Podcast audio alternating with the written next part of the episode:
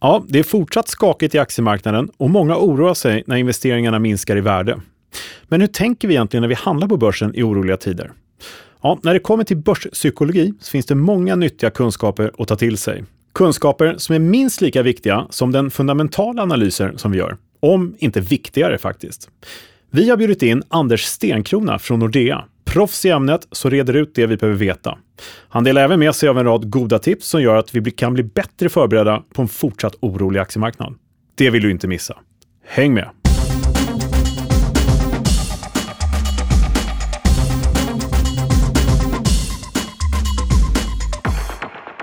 Ja, välkommen tillbaka till Optionspodden. Här i podden så ger dig kunskaper som ingen privat eller professionell investerare på börsen bör vara utan. Det här är avsnitt 62. Idag ska vi prata mycket psykologi, en av de mest påverkande faktorerna som vi har på börsen. Och mitt emot mig står som vanligt Thomas Bernholm från Nasdaq. Välkommen tillbaka. Tack så mycket.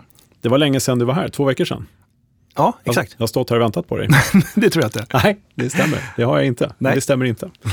Eh, hör du, eh, det händer grejer på börsen och eh, det är väldigt mycket psykologi Mm. som rör sig runt i huvudet på investerare. Speciellt i tider när det går Så är det. lite sämre. Mm.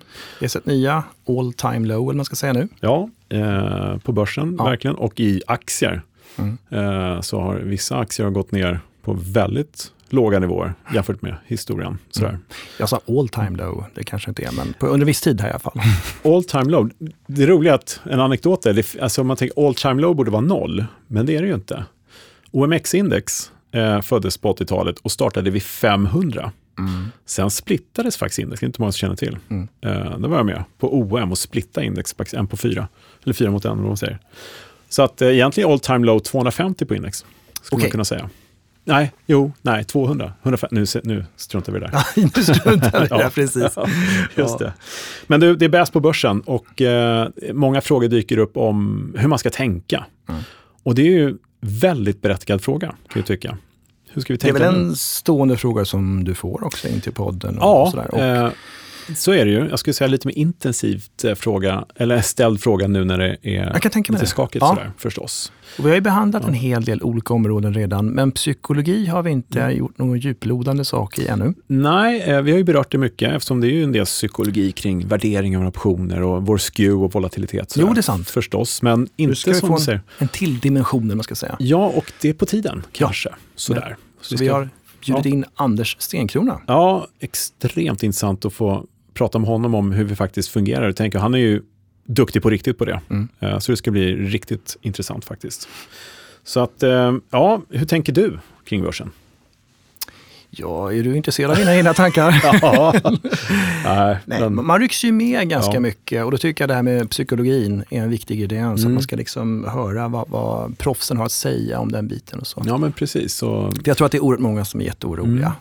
Men det berör ju även proffsen, alltså investerarproffsen. Det är mycket omallokering, det är räntor som stiger och plötsligt är inte TINA lika eh, närvarande. Alltså, there is no alternative. Nu börjar det Mm. bli lite ränte Mm. eh, handel igen, om man får uttrycka det så. Ja, Som vi Precis. pratade om med Håkan i Ja, tidigare Jag tänkte just säga det, har man Mm. missat föregående avsnitt så lyssna Mm. på det. Jag pratar mycket räntor med Ja, eh, Håkan precis. på, från Nasdaq. Ja, och, men väldigt många frågor rör ju den här perfekta stormen med inflationer, högre boräntor och högre kostnader och elpriser och matpriser och diesel och bensin och allt sånt där.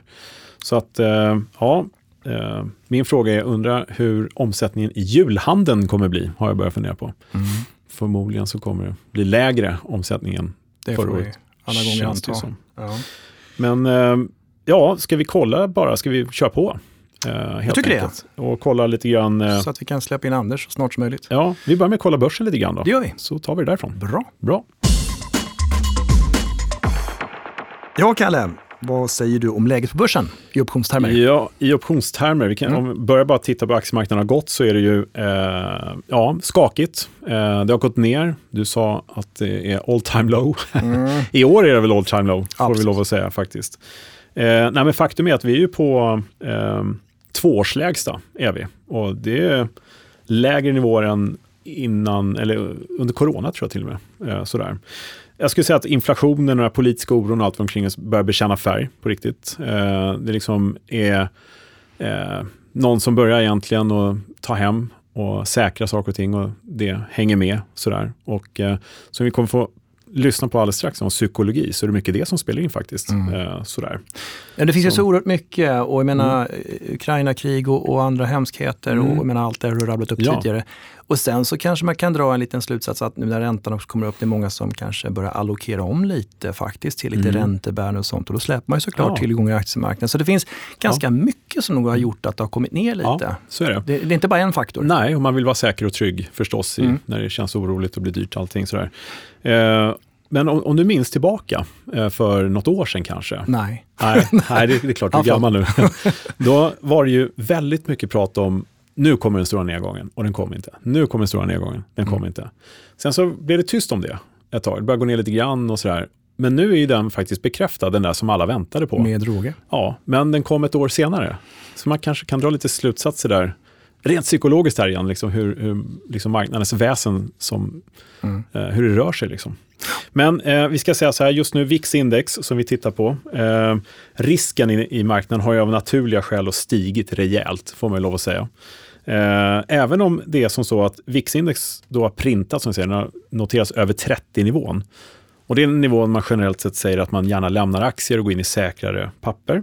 Men vi har faktiskt kvar en bra bit till de niv nivåer under bara det här året där VIX har varit på. Det har varit eh, en bra bit över 35, 36, 37 tidigare i år. Ja, just. Eh, under krigsutbrottet där i våras och lite sånt där. Och vad ligger vi nu då? Ja, nu ligger vi på eh, en nivå på 33 ungefär. Ja. Eh, och eh, det är, sist vi pratades vid här så var det 10 punkter lägre ungefär.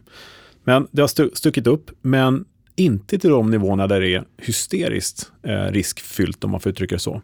Det är inte de här 40 nivåerna där det liksom är total utförsäljning och panik i förstunden, utan eh, det är ja, 32-33 som sagt och eh, vi har tidigare år sett nivåer bra bit över 35. Så att än så länge så är det inte den här våldsamma paniken. Mm. Så att eh, lite avvaktande skulle jag vilja säga, eh, som det är just nu. Vad tror du, kan det också bero lite grann på att det faktiskt har kommit ner ganska mycket redan? Så är det mm. förstås. Och eh, tittar man på SKEW-index då så eh, var det någon som ställde den frågan. Du, det går ner jättemycket och det är liksom, ja men det är väldigt bäsigt sådär, det går ner. Mm. Och, och, all time low som du sa, eller årslägsta och sådär. ja, men SKEW-index eh, sjunker. Sådär. Nere på, just nu, SKEW-index just nu på 117. Där 120-nivån har vi sagt tidigare är normalnivå, allt annat lika. En välmående börs eh, som tickar på, så är 120-nivån någonstans där det jämnt ligger. Mm. Det är alltid lite intressant att betala upp för nedsidesskydd. Då. Men varför är det lägre nu för? Jo, vi har ju en bekräftad nedgång. Börsen är ner vad är det, kring 30 procent på året. Och hur tänker man som investerare då? Ja, men antingen så tar man ett bett på att här någonstans så har vi en rejäl nedgång och det kanske bottnar, kanske lite till eller något sånt där. Men ska det ner 10-20% till, som definierar skew-index, som är den stora nedsidan, ja, kanske inte riktigt lika sannolikt längre. Mm. Så det här bekräftar bara att det är en avvaktande marknad som inte riktigt just nu tror på att det ska ner åtminstone 15-20% till. Men, men, kan det liksom vara så att folk också har haft skydd redan, så att de är mm. bekväma med sitt skydd och att där ja. de inte är så benägna att köpa mer? eller? Exakt så kan det ju vara förstås. Ja. Man har ju redan eh, skyddet och så ska man tänka på att den nedsida som ja. var nyss, det är ju den aktuella nivån nu, at the money, just, just nu.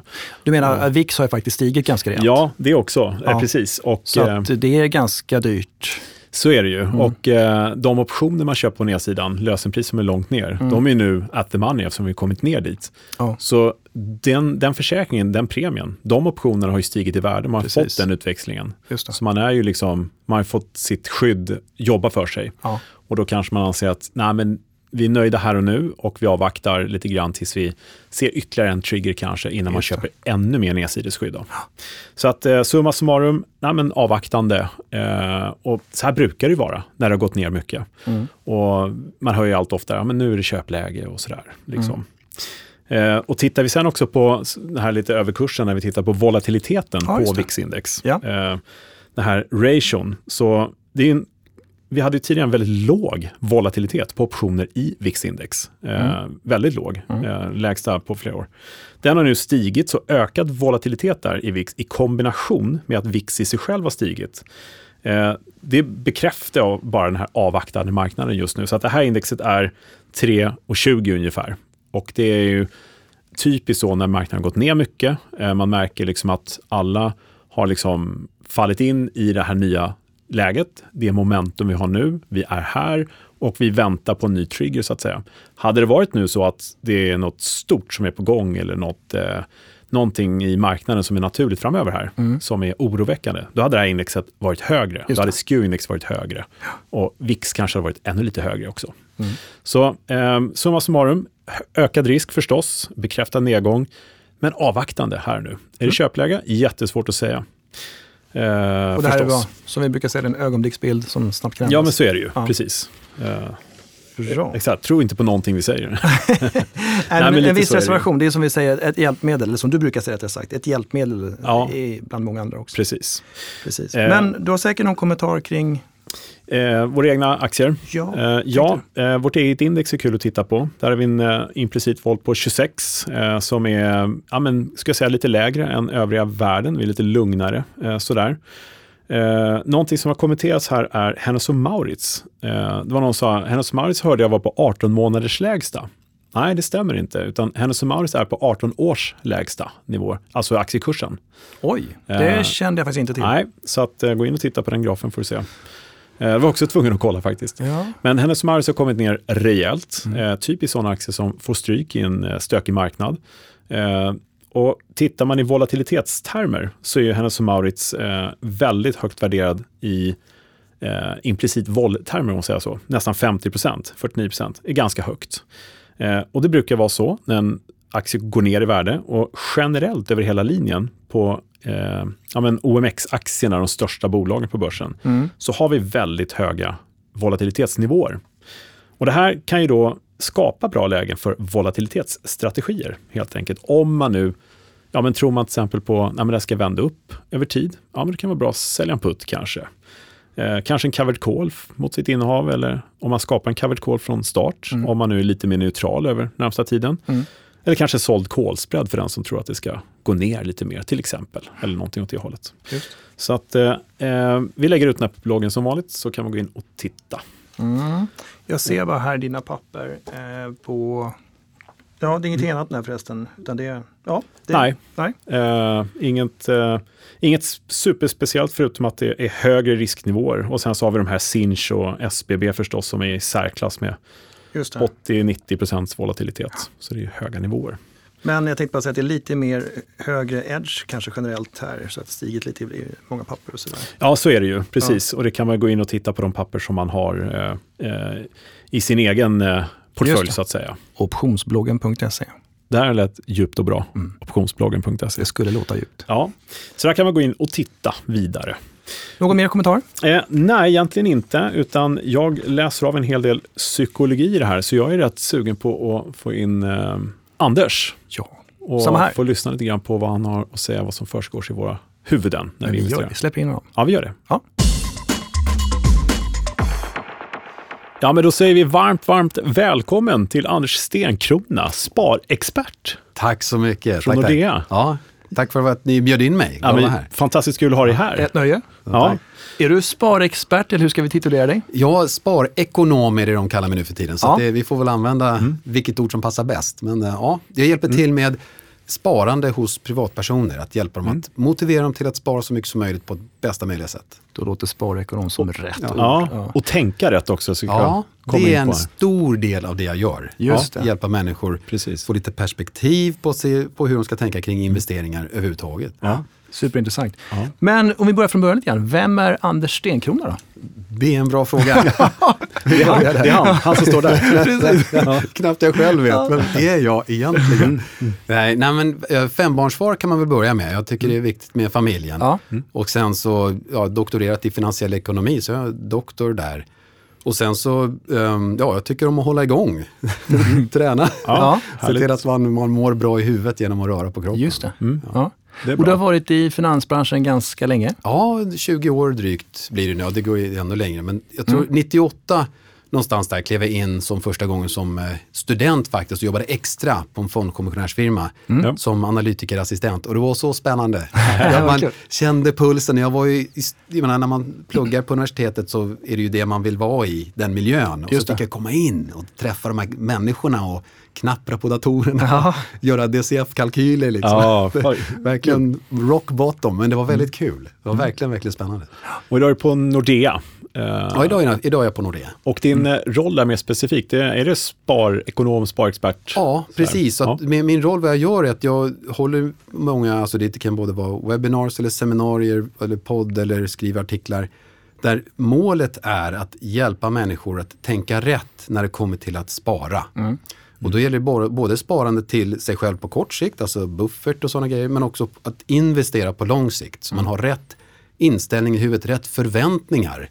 Så att när marknaden rör sig ska man inte gärna bli rädd och hoppa ur, Nej. utan förstå det långsiktiga i den här investeringen som man har gjort. Mm. Så att det, det, är både på mycket externt mot kunder naturligtvis, men också en hel del mot rådgivarna internt för att ge dem lite material i hur de kan kommunicera med sina kunder. Just det.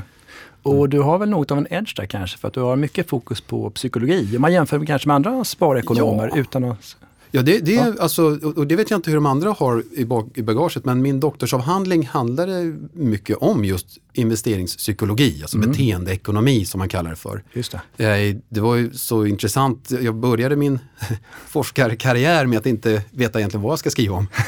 man kommer in där, eller jag hade, så här, faktum är att jag hade en jättebra idé, kom in och den visade sig vara helt värdelös akademiskt. Så jag bara, okay. det här går ju inte. så, så jag och min kompis flög till USA och träffade de bästa i en sån här stor konferens, finanskonferens. Träffade Aha. alla superhjältar som har skrivit alla böckerna. Mm. Och där stötte vi på bland annat Richard Taylor som är just mycket beteendeekonomi. Han fick ju ja. pris, ekonomipriset där för några år sedan. Och eh, jag fastnade i stenhårt. Så att det här ska mm. bli bäst i världen på. Det var ju otroligt intressant det han pratade om. Mm. Och så skrev han avhandling just om hur människor fattar finansiella beslut. Mm. Och det, det ja. är otroligt intressant. Jag tänker att eh, psykologi generellt sett i livet är ju oerhört intressant. Jag är i min lilla lekmannanivå alltid intresserat med det när jag suttit på trading desk eller investerat sådär.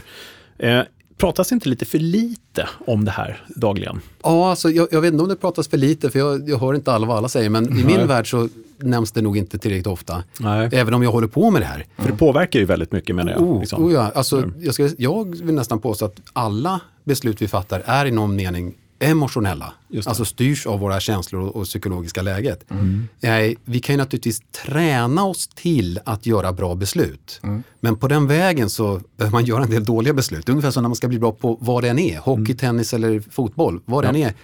Det är genom misstagen och träningen och försöka igen som man blir bättre. Så det sitter i muskelminnet. Mm. Yes. Så när man träffar en duktig investerare som man säger, den där, där kan, då är det ofta genom dyrköpt erfarenhet som den personen har gått igenom ja, djungeln eller mm. träsket mm. och sen är genuint duktig, har en genuin magkänsla för den har sett samma sak så många gånger. Mm.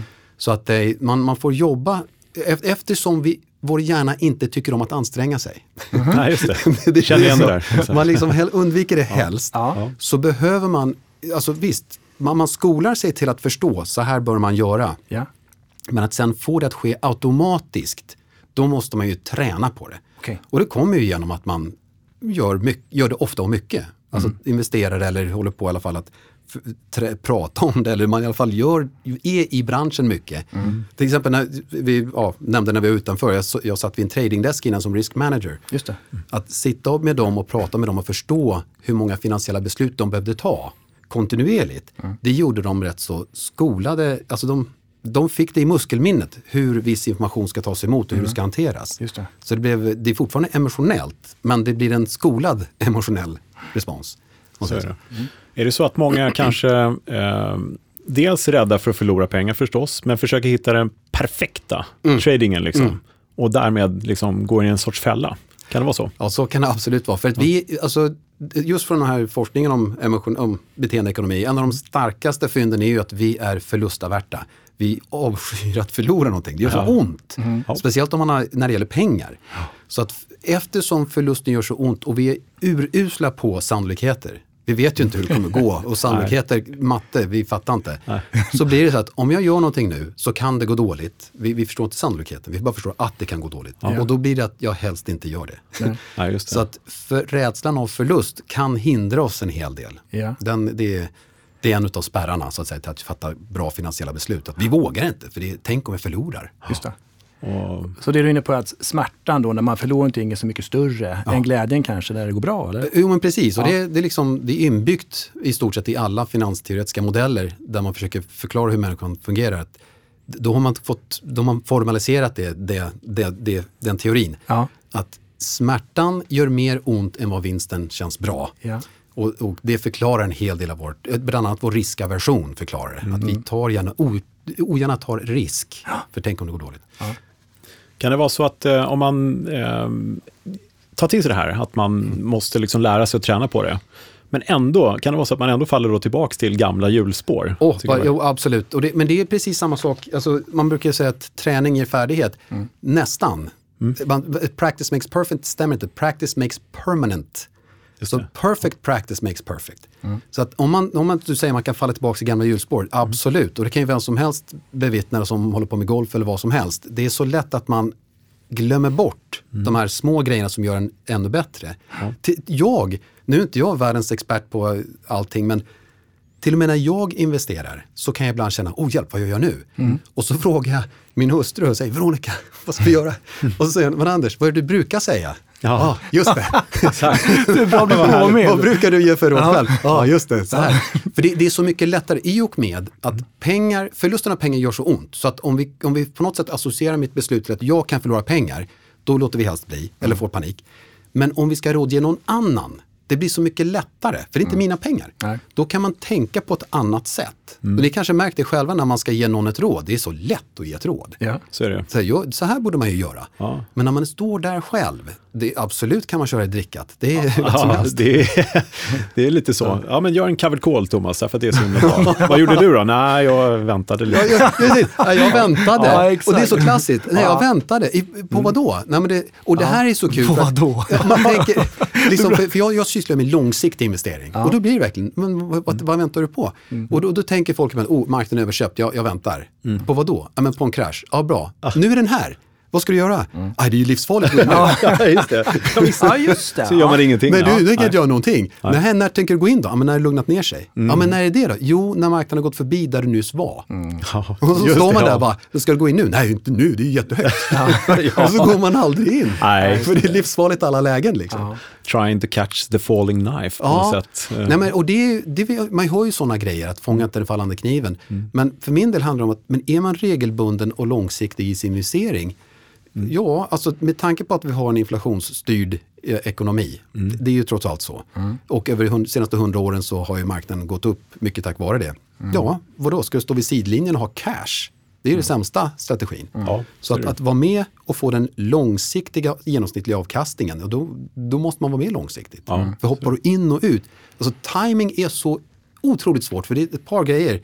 För det första måste du ha rätt två gånger. Du måste ha rätt när du går ur Mm. Och då kan folk slå sig för bröstet. Jag har flera vänner som säger, oh, jag klev ur när det bara var minus ett. Ja, grattis. Mm. mm. Men du måste ha rätt en gång till. Mm. Just det. när ska du gå in? Ja, just det. För annars är det ingen vits. Tänkte nej. inte på det. nej, det, just det. Nej, men ja. inte nu. Nej, just det. det, det vem vet om det är rätt eller fel beslut? Mm. Och just med tanke på hur vi funtade. För det första så tycker vi att det är jobbigt att fatta beslut, för vi måste tänka. Mm. Det är läskigt att fatta beslut. Mm. Och vi styrs väldigt mycket av våra känslor här och nu det gör det ju nästan emotionellt omöjligt att tajma rätt. Ja. Så det är mycket mm. lättare att vara långsiktig och regelbunden i mm. sin investering. För då tenderar man att få den långsiktiga genomsnittliga avkastningen. Mm. Just det. Du har ju berört det redan lite grann, men finns det några klassiska fallgropar? Och finns det liksom någon namn på dem? Eller man ska säga? Kan du liksom sätta i olika faser mm. eller något liknande? Liksom, ja, vad precis. gör folk? Nej, men det, det, är två grejer som jag tänker på direkt. Ja. Jag, jag, vi kör off the head här. Ja, eh, två saker. Jag tänker för det första, vi gör fel därför att vi rycks med i känslor. Är det lite följa flocken då? Kanske? Ja, och, och, och följa flocken är ju en grej, ja. absolut. Och vi, ja. vi tar den. Mm. För att det är så lätt, alltså att, att, styr, att leda en flock är ju, är ju faktiskt väldigt svårt. Mm. Att ta första steget när ingen annan har gjort det, den är, det, det kräver guts. Ja. Eh, att följa med, det går bra. Följa, särskilt när det redan har gått 100 pers, då bara, ja men du kan jag gå. och då, då, är det nästan ja. att tåget har gått. Liksom. Ja, just det. Ja. Så att en, vi styrs väldigt mycket av, av, känslor och det som är här och nu. Mm. Och vi, vi, det är svårt att göra sig kvitt de känslorna. Ja. Alltså, till exempel flockbeteende eller fear of missing out eller sådana grejer gör att man hakar på en trend när det blev för sent egentligen. Mm. Mm. Det andra är att vi är otroligt duktiga på att se mönster. Vi, vår hjärna är ju byggd för det. För vi har ju överlevt i sekler och millennier för att vi kan se mönster. Det är som, ja, där är det spår efter en, något vi kan äta. Vad det kan vara för någonting. ja, just det. Så det, det, ligger inbyggt i oss. Alltså, vi är enormt duktiga på att se mönster i aktiegrafer, även om de inte finns. Okej, okay. ja ja, mm. just det. Och det, du vet, det är ju superlätt i efterhand att säga, oh, här har vi en dubbeltopp, men här var ju tydlig, Elliot wave, wave theory, det är ju uppenbart. ja. Men när man är mitt uppe i det, mm. då är det rackarns svårt att veta, ja. vad är det här för någonting? Just det. Och så sitter man där i efterhand och säger, ja men det var ju självklart, men i förväg. Mm. Och jag gjorde så när jag visade några kunder, så visade jag en graf, och säger, titta här, här ser ni något mönster? Så jag, jo men titta det är ju en korridor där och dittan där. jo bra, så delar jag upp den, det är två grafer ena hälften är från börsen, den andra hälften är en slumpmässigt genererad serie utav mig själv. Ah. Vad datorn slumpmässigt wow. genererade med samma snitt och avkastning ah, och standardavvikelse. De ser väldigt snarlika ut. Man kan se mönster i slump.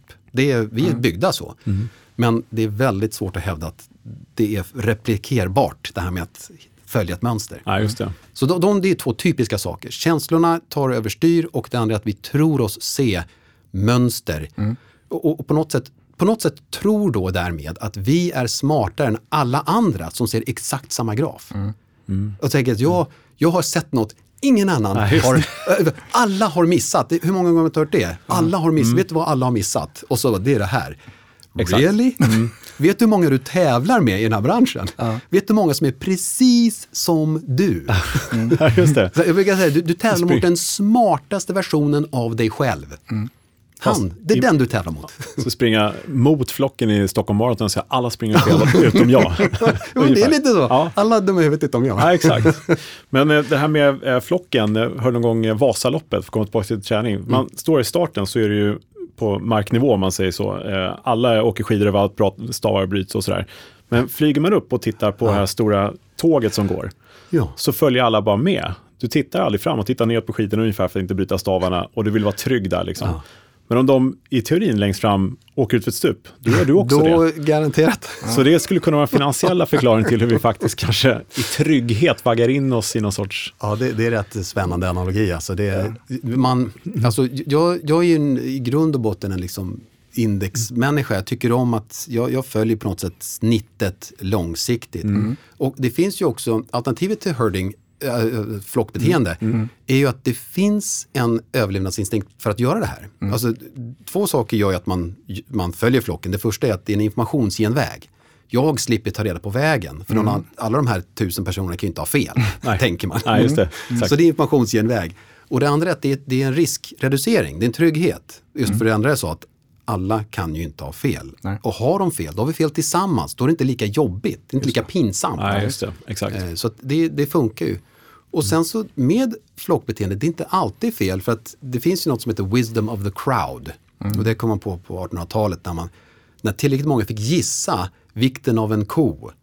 Så mm. blev snittgissningen ganska rätt. Mm. Okej. Okay. Ja. Mm. Och det kallas för wisdom of the crowd. Ja. Ja. Att är det tillräckligt många som försöker sig på att få bukt med samma problem, i det här fallet vad är rätt pris på en tillgång, mm. så tenderar det att i längden bli ett ganska rättvist pris. Ja.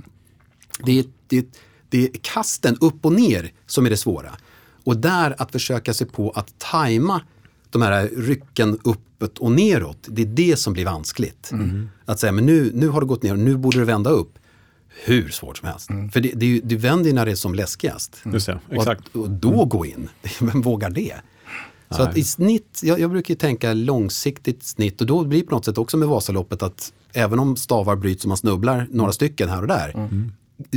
klungan brukar ju traggla på rätt mm. håll i alla fall. Ja, men, ja, så är det ju. Ja, men precis. Ja. Så det är en ganska bra analogi just i den ja, aspekten. Men, liksom, det, det, finns ju flera analogier i den. Mm. ja. Men vad kan man dra för slutsatser? Fungerar den mänskliga hjärnan dåligt i finansiella mm. marknader? Alltså, generellt? Eller vad ska det, man det är säga? en oerhört bra poäng. För att mänskliga hjärnan är ju byggd för att överleva. Ja. Och det, den är ju väldigt bra på det. Just därför är vi vanskligt, eller vi är försiktiga med att ta farliga beslut etc. Ja. Den finansiella marknaden är, förutom att den är väldigt modern, eh, den är ny i, i förhållande till hur gamla vi som är som människor. Ja. Eh, så är det så ofantligt mycket information som dundras på samtidigt. Så det, det är ju omöjligt för en människa att ta till sig all detta. Och när man satt där, och jag kommer ihåg på tradingdesken när man hade sex, sju skärmar var och det bara blinkade info mm. Mm. hela tiden. Ja. och man tänker, ja, det krävs rätt mycket träning för att absorbera det här. Och sju skärmar täcker ju inte ens en bråkdel av all information som Nej. är Nej. väsentlig. Så att eh, ja, vår hjärna är inte byggd för att ta emot allt detta på en gång. Utan där kommer vi tillbaka till det vi sa tidigare. Det är en färdighet som måste byggas upp. Ja. Så att man på något sätt kan absorbera det man har identifierat som viktigast mm. och kan skapa sig en sorts magkänsla kring. Mm. Att det här är vad som under all min erfarenhet säger mig borde hända nu mm. när räntan höjs där eller den uttalar sig på det sättet eller den där människan gör si eller så. Just det. Eh, så det, det, är en träning att få in muskelminnet. För att hjärnan är inte byggd för att ta emot så mycket information på en gång. Det, det, vi, vi, blir, vi blir knäppa ja. om vi försöker göra det. Ja, det. Och du sa att hjärnan var lite lat eller bekväm. Eller säga, jo, men ja, exakt. Ja. Vi, vi, vi, är byggda för att inte använda hjärnan. nej, nej, nej, nej. på det sättet. På det sättet. Alltså, vi, vi, vi har ju förmågan att tänka, analysera och, och uh, göra komplicerade och ta reda på komplicerade problem. Och det gör vi, det är dyrköpt. Det mm. tar, tar, ansträngning och vi gör det ogärna men vi gör det om vi måste. Mm. Och om det finns ett stort incitament till att göra det. Vi kan skriva, ni har väl alla suttit i situationer där man skriver duktiga analyser om det ena med det tredje. Mm. Men sen att, att göra det, att optimera allting då hamnar vi på hisp. Ja, alltså, det går ju inte. Det går inte. Men ska du optimera vad vi har på oss? Ja. Jag tog ju det som fanns närmast i ja, ja, ja, ja, ja, exakt. liksom sitta där och optimera med något Excel-ark med underkläderna använt så här mycket och det här. det är liksom, då, då går man ju sönder. Ja, så just därför som kroppen som en försvarsmekanism har lärt sig tumregler som funkar tillräckligt bra. Mm. Och ibland i marknaden är inte tillräckligt bra tillräckligt bra. Nej. Alltså om man ska göra investeringsbeslut, då måste man tänka till lite ja. till. Ja. Och då måste man ha de här analytikerna som jobbar häcken av sig för att få fram, jämföra beslut mot ett annat beslut. Mm. Eller så har man jobbat tillräckligt länge för att kunna ha format sig en känsla för marknaden. Mm. Och ändå så kan det bli irrationellt som du var inne på förut. Här. Alltså man kanske har fakta som säger en viss sak men du gör tvärtom. Oh, eller? Ja. ja, och det, det, kan ju vara helt emotionellt styrt. Och det, det kan vara alltifrån när man ska köpa kläder eller stereo eller cykel till en aktie. Ja. Och då är det, det kan vara känslan som styr. Ja, men jag, jag tyckte om färgen. Ja, ja, ja. det är liksom, det, som avgör till slut. Liksom. Ja, här står det att allting är bättre, men, men den där, jag gillar märket. Mm. Ja, visst. Precis. Du, du, nämnde att man då alltså av erfarenhet kan tygla det här på ett bra sätt kanske mm. och mm. man kan nöta in saker och ting. Men för den som kanske inte har så mycket erfarenhet i marknaden och sånt, vad är det lite grann man ska tänka på? Finns det någonting man ska intala sig själv? Var eller? väldigt ödmjuk. Ja. Man måste vara väl, alltså det, det är ju så här att eh, overconfidence som det heter, alltså vår övertro till vår egen förmåga, mm. den är ju särskilt uttalad bland män och särskilt unga män och ja. särskilt ogifta män. Okay. Alltså, okay, När man ja. gifter sig så blir man lite mer... blir man klokare. ja, ja. frun bara, kom here. Ja, I alla fall, men, men overconfidence är ju en bra sak i, i den bemärkelsen att man, man gör saker som man annars inte skulle vågat göra. Mm. Men när det kommer till investeringar, att en stor dos ödmjukhet kommer bära lång väg. Mm. Just med tanke på att du tävlar mot de smartaste på planeten. Mm. För alla vill fram. Alla vill ha den där extra kronan. Mm. mm. Och då som ung och säga att alla ni har missat det här. Ni är puckon. liksom, vem är du? ja. det, det, man ska vara betydligt mer ödmjuk och säga, okej, okay, mm. om det är ett gap här så kan det vara där av en anledning. Det kanske finns en anledning till att den är billigare än den, mm. fast det ser på pappret ut som det inte ska vara det. Det är någon inbyggd risk jag inte har sett. Mm. Det kan det vara. För annars blir man suckern som köper Svarte Petter. För ingen vill ha Svarte Petter, då blir den jättebillig. Så tänker man, den ska jag ta. Det är alla, alla har missat. Och man har tagit på sig en oproportionerlig risk. Som alla vet om, förutom man själv som är ny. Ja. Det där känns ja. lite bekant. Alltså. Ja, det gör ju lite. ja, det, det, var något exempel från det tror jag, 20 dotcom-kraschen där, när ja. alla aktier som stod i flera hundra spänn kostade 50 öre plötsligt. Uh, och någon sa så här, men den här uh, aktien, den har gått ner 90 procent, den borde gå upp flera hundra procent. Jag köper allt jag äger och har i den här aktien. Men vad är en aktie som har gått ner 90 procent? Jo, det är en aktie som har gått ner 80 procent och sen halverats.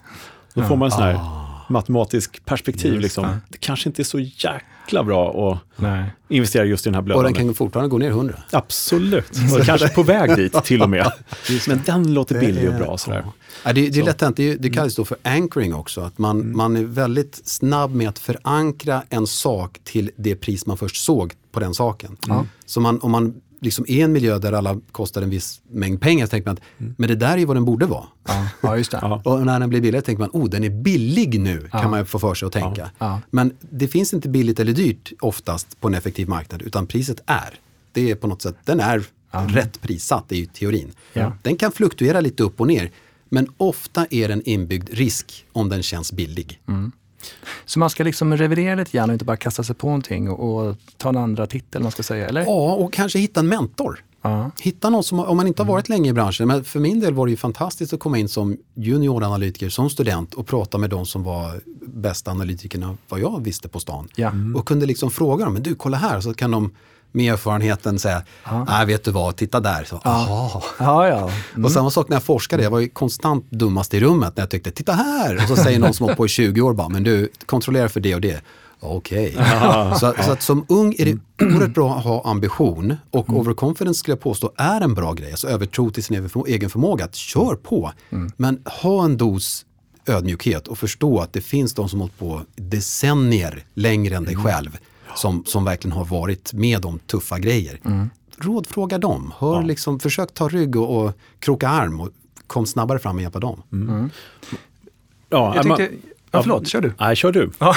Nej, men jag tänkte igen på, vi pratade om olika steg och faser och sådär. Och jag tror att jag läste på någon sida, eller ett uttalande, ett citat från dig, någonting att man kommer in i sån här förnekelse, ja. oro. Vad, kan du säga någonting om det? Olika ja, faser? Eller? Det, det, är som en eh, karusell, upp och ner, eh, eller berg och dalbana. Ja. Alltså när allt går bra, ja. då, då, går man in i en sorts eh, euforisk fas till slut. Alltså man, man blir optimistisk och sen blir man liksom nästan euforisk och tycker men det, det kan bara gå upp. Jag, mm. ser bara att, jag ser bara molnfria himlar.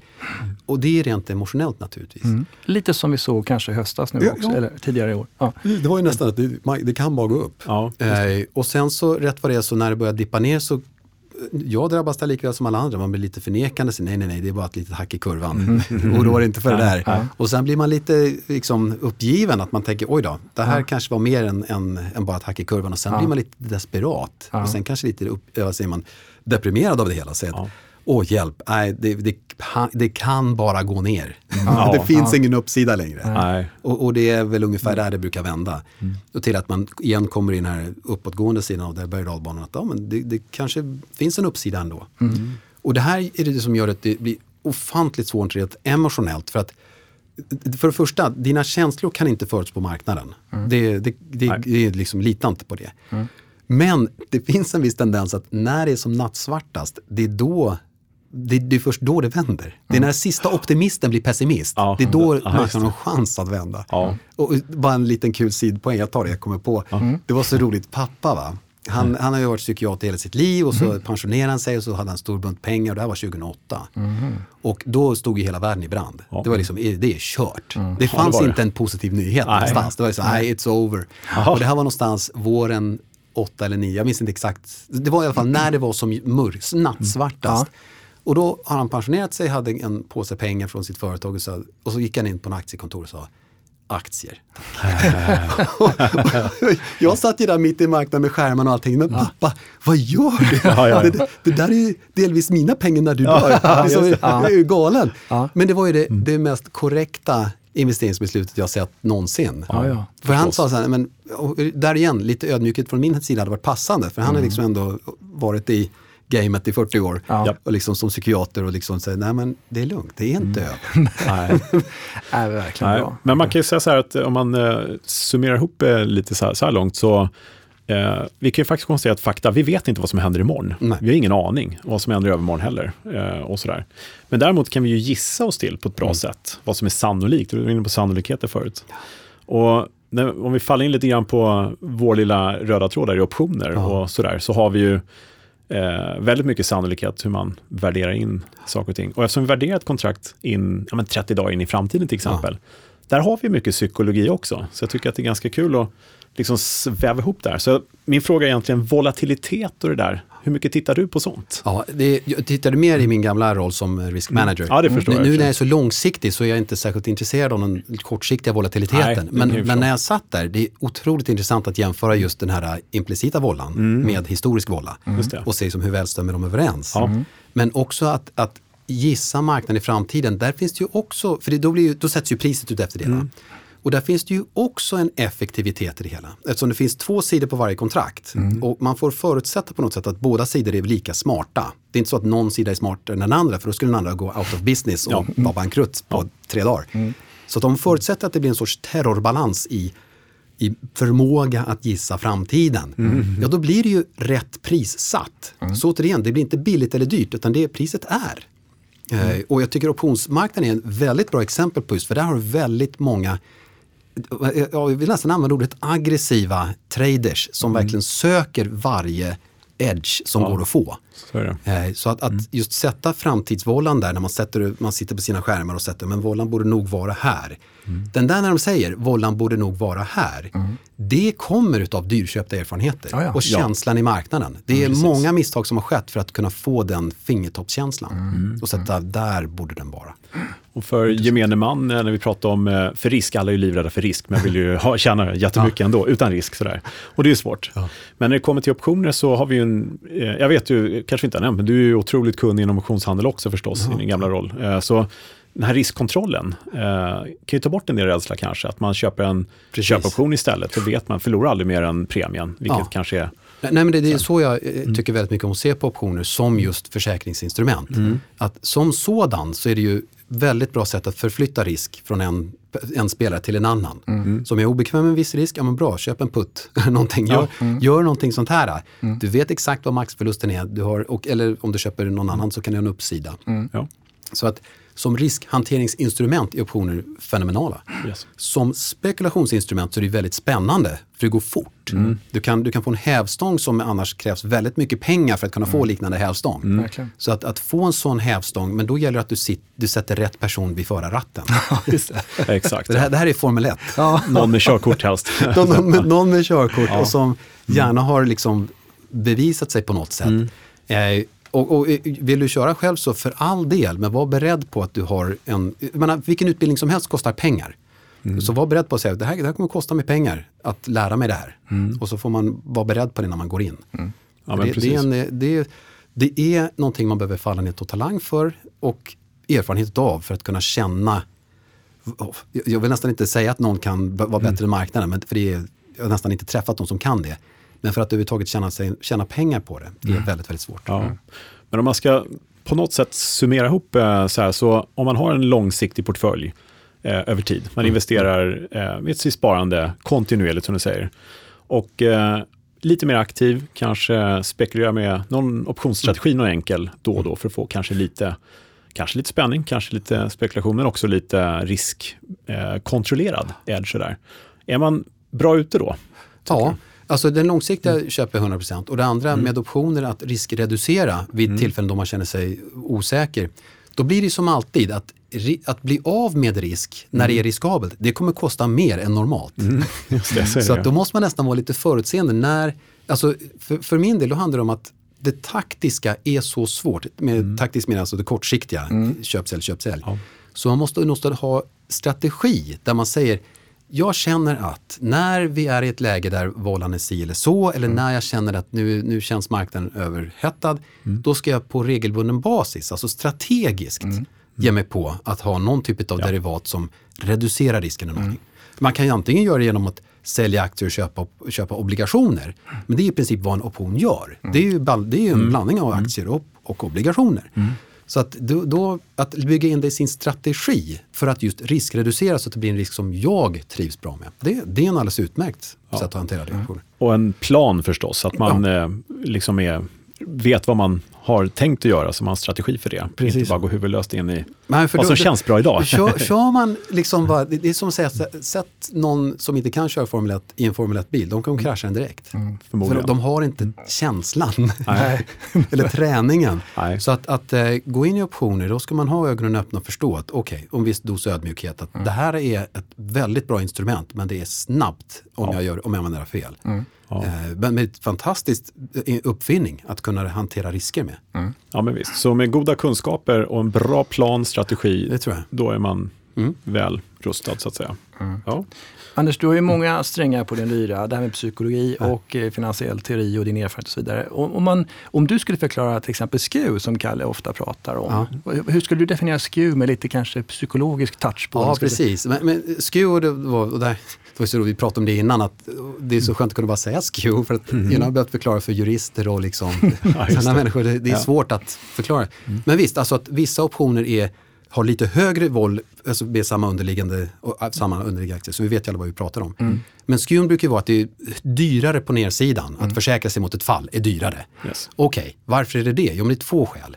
För det första, aktiemarknaden är liksom inbyggt så är man normalt sett lång aktiemarknad. Så att man är mer orolig för ett fall än för en uppgång. Mm. På till exempel valutor där det både kan gå upp och ner, där är det mer ett smile. Mm. Men i aktier så är det en skew, just av, väldigt stor anledning det är en väldigt stor anledning till att det är en skew. Därför att mm. Man är preferent lång. Mm. Men det är ju också lite psykologiskt där, därför att en förlust gör så mycket mer ont än en vinst. Mm. Så jag vill nog ha lite mer betalt för att skydda mig mot en mm. nedsida. Eller jag är ju villig att betala lite mer, så kan man säga. Mm. Man är villig att betala någon krona till för nedsideskydd. Mm. För att nedsidan kommer göra så ont. Både monetärt för jag är lång, och, men emotionellt. Sova gott på natten är en bra grej. Ja, det är bra. Och inte tänka så mycket på sina aktiepositioner. Nej, men just, just därför är ju liksom. optioner bra. Alltså, ja. det, jag, jag, ser ju, det, ju, det är inte för inte att det finns tradingavdelningar som jobbar med att just hantera stora förvaltares risker. Mm. Det är just för att de här förvaltarna säger, ja, men nu tror jag att ditt eller datt kommer hända. Av all sin erfarenhet så känner de det. Mm. Ja, så säger de, men nu borde jag ha lite skydd på nedsidan. Mm. Om det ska vara någon risk reversal eller om det ska vara en, en säljoption eller om det ska vara något annat. Det, det får det bli. Liksom. Mm. Men då har du tradingavdelningar som kan absorbera den risken och hantera det. Tar, tar sig an risken ja, helt enkelt. Och eh, om man, eh, du har varit med länge i marknaden trots allt sådär. Eh, är gamla i gården. ja, några varv. Ja. Är det någon, jag brukar fråga det, finns det något speciellt minne från, du nämnde finanskrisen där, men i psykologiska termer, mm. du märker att nu är det många som är ute och ja. är hejvilt. Alltså så här, jag, jag, tog det här exemplet häromdagen för jag tyckte det var så fascinerande. Just nu så har vi ju, det var bara ett par månader sedan så hörde jag en, en uh, föreläsning av en supersmart filur. Mm. Som i princip slutsatsen var, det är kört. Okej, okay, kul. Härlig slutsats. Jag tänkte, wow, han är så smart, han har så rätt och allt är kört och det är ja. över. Ja. Och så tänkte jag tillbaka och sa, vänta ett tag, hur ofta har jag hört någon säga att det är kört? Under min ja. period, 20 år, så har jag hört det fem gånger. Mm. Det är kört. Och varje gång är det från en otroligt smart påläst som har alla rätt och det var, det var ju dels IT-kraschen, det är kört. Mm. Och då så här, ja det är kört. Ja. och sen så var det fastighetskraschen, då var det verkligen supersmarta, alltså så här, det är helt kört.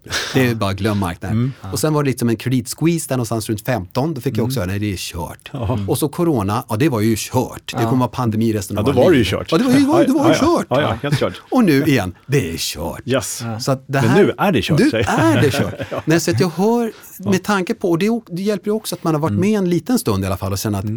okej okay, jag ser det här återkommande, att det finns alltid några som säger det är kört och de får mer airtime mm. när det är dåligt. Mm. För de har ju kört samma visa jättelänge. Mm. Ja, ja. många Men, har ju faktiskt det. Ja. Ja. Förr eller senare får de rätt. Liksom. Ja. Till slut så får de rätt och då är det de man lyssnar på. Så, mm. oh, titta, han säger det, han sa det redan för tre år sedan. Det, det, kommer vara kört. Det var ju en tokstolle som sa på 90-talet att eh, men, eh, här har vi eh, solens strålar går hit och därför ska börsen gå ner. Han hade ju fel hela wow. tiden. Ja. Men sen så blandade han in månen och Jupiters månar och sådär i någon sorts eh, linje. Så den 11 september 2001 då kommer det hända något så får allt ja. gå ner. Och han han blev, fick ju miljoner rätt. sen för nya analyser. Han har aldrig mer rätt igen. Nej, han har aldrig mer rätt Nej. igen. Nej. Och det, det, alltså det finns ett par roliga exempel. Där. Dels Niklas Taleb eh, som skrev den här mm. Food by Randomness. Just det. Och han, han sa det, men att ge 100 pers varsin pistol och köra rysk roulette. Mm. Och efter sex gånger så är det en som står kvar. Ja. Och så säger man, oj wow, var, du är visst bra på det här. Ja. var, var, det svårt? Nej, inte ett dugg. Nej. Nej. liksom, man, man, är, man är plötsligt bra. Det, det är ren slump. Någon kommer alltid ha rätt. Ja. Det andra är att man hör, jag hör ofta, och ni hör säkert samma sak, någon som säger när någonting händer, jag visste det. Ja, exakt. Vad var det jag sa? Det var, jag sa ja, det! Ja. Och säger man, bra, vad sa du? Ja. Och då kan man säga, för det första, eh, eh, tog du en marknadsposition på det mm. du sa? Nej, nej men varför inte? Ja, okay. Det andra är, du sa massa andra saker också. Mm. men du minns mm. det som stämmer överens med det som hände. Just det. det är liksom, vi, vi är det, kittade för att minnas det som var fördelaktigt. Ja, det är typiskt eh, fenomen då helt enkelt. Ja, ja. väldigt typiskt ja. fenomen. Vi, vi minns ju det som gör oss bra. Mm. och jag minns att, jo men jag sa det här. Ja, På tal om ödmjukhet. Eller de som, eh, de som tar det här bettet och faktiskt eh, lyckas få rätt. Ja. Det är det här talesättet endast vinnaren tror inte på slumpen. Mm. Oh, det är så att, just det. Jag hade rätt, jag är bättre än alla andra. Det var väldigt, det är ett citat ska jag använda. Ja, det var bra. ja, men det är lite så. Jäklar vad lätt det var liksom. Och, så här, och, ja, vad, lätt, och vad ja. bra jag är. Ja, det är liksom, jag är bättre än alla andra. Alla andra är fel. Och, och precis som du sa, är det så mm. spännande att följa de som hade rätt. Prickade de här, som jag sa, de här fem krascherna jag nämnde nu. Mm. De som har prickat de fem, eh, det är inte samma person som har prickat alla fem. Nej, just det. Utan det är så. någon där, någon där. Och så har man följt den personen bara, vad gör den nu? Mm. Och det är ju inget, det är ju kokobett. Ja. Nå, någon köpte typ en hel hög med pennis för att säga kopparvärdet är bättre än allting annat. Ja, ja. Jag bara, men varför köper inte bara en kopparoption? Liksom? Nej, Nej, exakt. Ja. Och det, det, de, gör liksom, de, de har fått rätt en gång, mm. men inte igen. Men mm. det, vet, det vet man aldrig, de kanske får rätt igen. Nej, man vet aldrig. Men jag ska vara ödmjuk inför det. Men det, det, är inte det jag sett. Mm. Nej. Ja. Jätteintressant. Tiden rullar iväg lite grann här. Vi ska ja, klara av lite fler frågor också. Men finns det någon sån där käpphäst eller så någonting som du verkligen vill lyfta fram när det gäller psykologi och sånt innan vi... Ja, Tips till lyssnarna menar du? Ja, Typ, eller, ja. ja. du har sagt jo, mycket jag, redan, jag, men finns det någonting vi har missat? jag, jag kan tänka det här, alltså, jag, jag, jag är som sagt långsiktig i min, uh, hela min approach. Jag, jag, tycker ju om Warren Buffett av den anledningen, han, mm. lite den filosofin. Och han sa vid ett tillfälle så här, aktiemarknaden är som gjord för att överföra pengar från den aktive till den tålmodige. Ja. Mm. Den tålmodige vinner. Mm. Den som är trägen, som har sin strategi, som har någon sorts byggt på erfarenhet och, mm. och på något sätt analys, men tålmodig. Mm. Man håller sig, inte hoppar in och ut. Den vinner. Ja.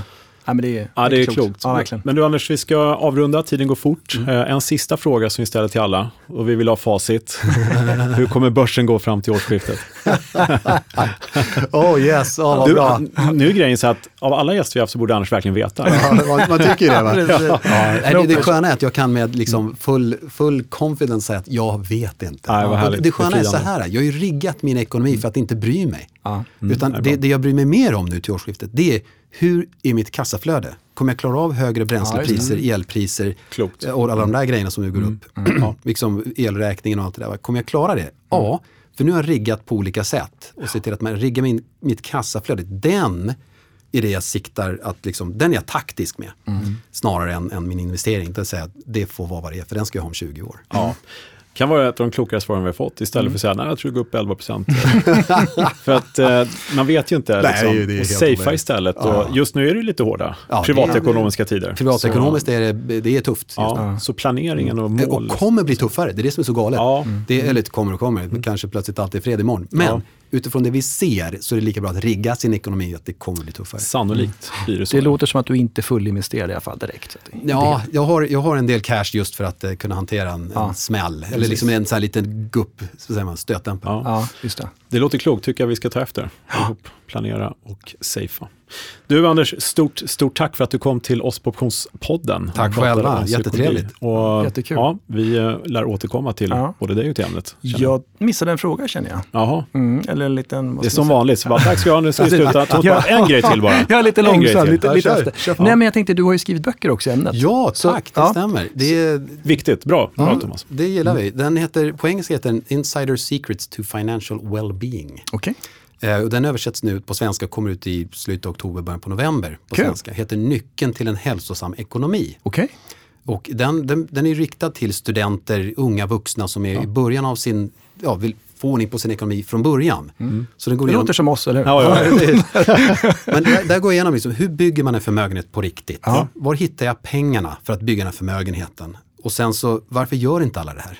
Ja. psykologin. Ja, precis. Och sen på slutet, hur köper jag lycka för pengarna när jag väl har fått dem? Mm. Så det är, det är, en oerhört kul bok och uppskattat bland just de som är på väg in i livet och vet, men vad ska jag göra då? Jo, här, här är facit. Jag tycker det låter superintressant. Extremt bra förmedlad. Ja. Den eh, tycker och, alla ska... Och det sistnämnda som du sa också, hur kan jag liksom konvertera det här till lycka ja. också? Det ja, men den var bra. Ja. ja det, det, är så kul. Jag, jag forskade mycket om det, eller läste mycket forskning om det ska jag snarare säga, mm. det är superintressant. Mm. Det där. För det är väl också någonting, man, man får inte glömma det, att man gör investeringar och sparar och sliter och håller på liksom. Men det måste Nej. ge någonting, bära frukt i form av lycka eller... eller ja. Det är ju egentligen det enda vi poängen? snackar om. Ja, precis. Nej, vi ska pengar det finns inget egenvärde att ha ett bra saldo liksom. Nej, nej, verkligen. Ja. Okej, och den här kommer man hitta i vanliga bokaffärer? Ja, precis. Den finns på min hemsida, stenkronor.se och den finns på, i, i Amazon. kommer den finnas. Ja. Men vi lägger ut en länk också på optionsbloggen. Ja, jättetrevligt. Tack. Så det där För det här vill jag läsa, även fast jag mm. kanske inte är student jag, jag längre. Borde, jag borde, det är så här, never leave home without it. Jag borde ju haft X med mig, men det, det kan vi ordna nästa gång vi ses. Ja, ja vad kul. Eh.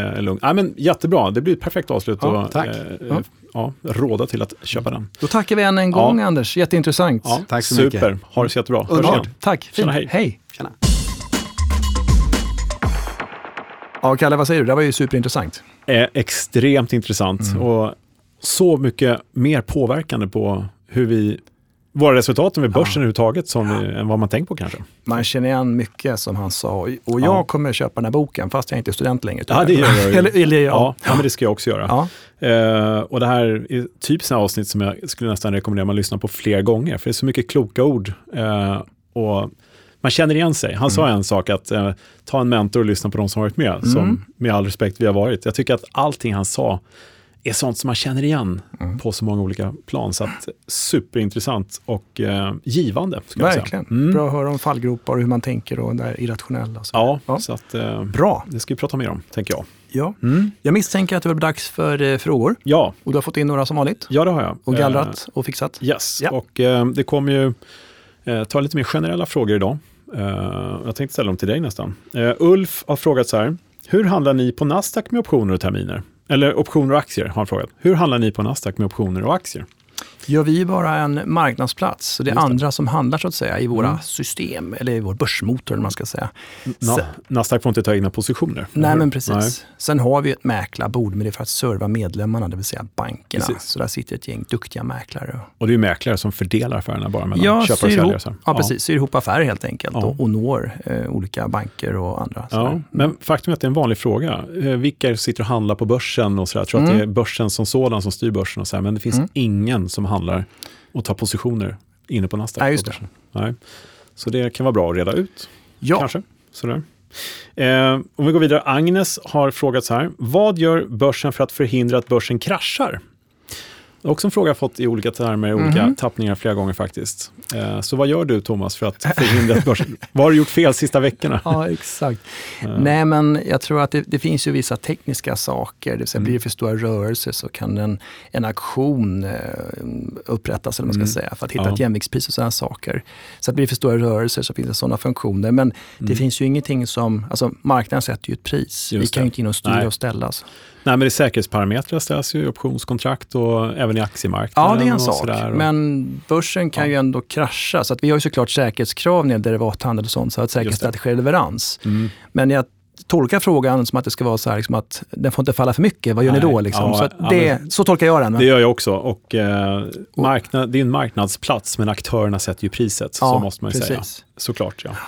Eh, men det är ändå en vettig fråga, så här, för man tror ju liksom att det sitter någon på börsen och man har hört talas om att man, man stänger börsen och sådär. Mm. I USA stänger man börsen under september där, mm. Eh, och sånt där. Liksom. Så att, eh, inte helt o, ovettig fråga. Ändå. Nej, nej, oh, nej, nej, oh, nej. jag tycker det är bra att den ställs och sådär. Så. Mm. Ja. Eh, Micke har frågat så här, eh, varför handlar inte storbolagen med optioner? Då skulle ju många förluster utebli och aktierna stå pall. Eh, och någonstans har jag fått den här tidigare också. Och det handlar väl om att eh, ta ett av våra storbolag som då eh, i sina räkenskaper ska handla optioner förstås för att mm. få en riskkontroll på ett annat sätt. Och det här är ju svårt, för så funkar det inte riktigt sådär, utan de flesta eh, ja du får ju rätta mig om, om du har någon annan åsikt, men de flesta har ju eh, kapitalförvaltning förstås, av, mm. eh, ta hand om intjänade slantar. Där kan det mycket väl vara eh, investeringar i i optionskontrakt eller terminer Absolut. för att säkra och sådär. Framförallt i valutor, ja. säkerställa eh, jag menar, valutakurser och sådär. Precis, undvika... ja, säkra dollar och, ja. och, annat sånt där. Och det är vanligt förekommande, mm. förekommande och det är treasury-avdelningar som mm. sysslar med sånt. Sen är jag lite osäker på om eh, bolag kan ta positioner i sina egna aktier och sånt. Det låter jag vara osagt och det kanske ja. kan variera lite men det är ingenting som jag direkt har hört talas om riktigt. Nu vet jag inte om frågan exakt handlar om det. Får kolla med Micke. Men eh, jag tror det handlar om att varför de inte i sina böcker, liksom. men aktien eh, går ju inte upp och ner på grund av hur mycket de handlar sitt kapital med, utan Nej. det har ju med utbud och efterfrågan och produkten ja. och säljer och sådär. Liksom. Eh, men det är ändå någon som, som uh, frågat det tidigare, eller fler faktiskt. Varför man inte handlar ja, men i sitt företag, massa optioner och terminer, för då ja. safear man ju överallt hela tiden. Sådär. Just det. Um, ja, men det är lite, ja. kanske skulle förtydligas lite då, men, ja. men jag tror att många handlar med optioner verkligen för olika. Ja, men det vet vi ju att de gör. Verkligen. Och som du sa, säkrar valutor och sånt mm. där. Liksom, eh, och, och, sånt där. Och räntor. Så att, eh, ja, Micke, du får återkomma ifall det var otydligt, men uh, ja. Ja, gör gärna det. Ja, ja, gör gärna det. Vi har ett ordspråk som har blivit inskickat från Jossan. Uh, och jag undrar om inte vi har berört det här förut, men jag tyckte det var så passande. Det står ju så här, An investment in knowledge pays the best interest. Mm. Vi gillar ju den, eller hur? Benjamin Franklin. Sådär ja. För att uh, du frågade mig om jag hade pratat med Benjamin Franklin. Ja, det stämmer ja, precis. Uh, men det är, det är bra, den som läser mest vinner. Ja. Så är det ju. Och uh, kunskap är bra. Och det pratar ju även Anders om. Verkligen. Man mår bra av att läsa på. Och han hade Så. bra ordspråk också. Ja. Men du, tiden går. Vi har pratat länge och väl idag. vi ska avsluta lite grann. Uh, optionspodden finns på Instagram. Uh, optionskurs.nu för den som inte har gått in där och lärt sig grunden optioner om man inte har gjort det. Uh, ja, optionspodden.se och optionsbloggen.se. Jag har glömt en massa, men jag kände det räckte så. Var det något mer du ville säga? Jag brukar säga optionsplay.se. Ja, just det. Den också. Ja. ja. den glömmer jag jämt. Och så jag tror att det är avsiktligt. Att se Björkegren på Twitter om man vill mig någonting. Just det. Nej men eh, det var väl bra. Eh, mm. Jag har bara massa börspsykologi i huvudet nu, ska gå hem och fundera på det. Mm. Och kolla på Anders bok. Och vi lägger ut det på bloggen också, ska vi försöka göra. Ja men just det. För de som är intresserade. Toppen. Ja. Då får vi bara tacka så mycket för idag. Ja, och så ser vi ju allt ut om ett par veckor igen. När vi det gör vi. Bra. Ha det fint. Samma. Tack, hej. hej.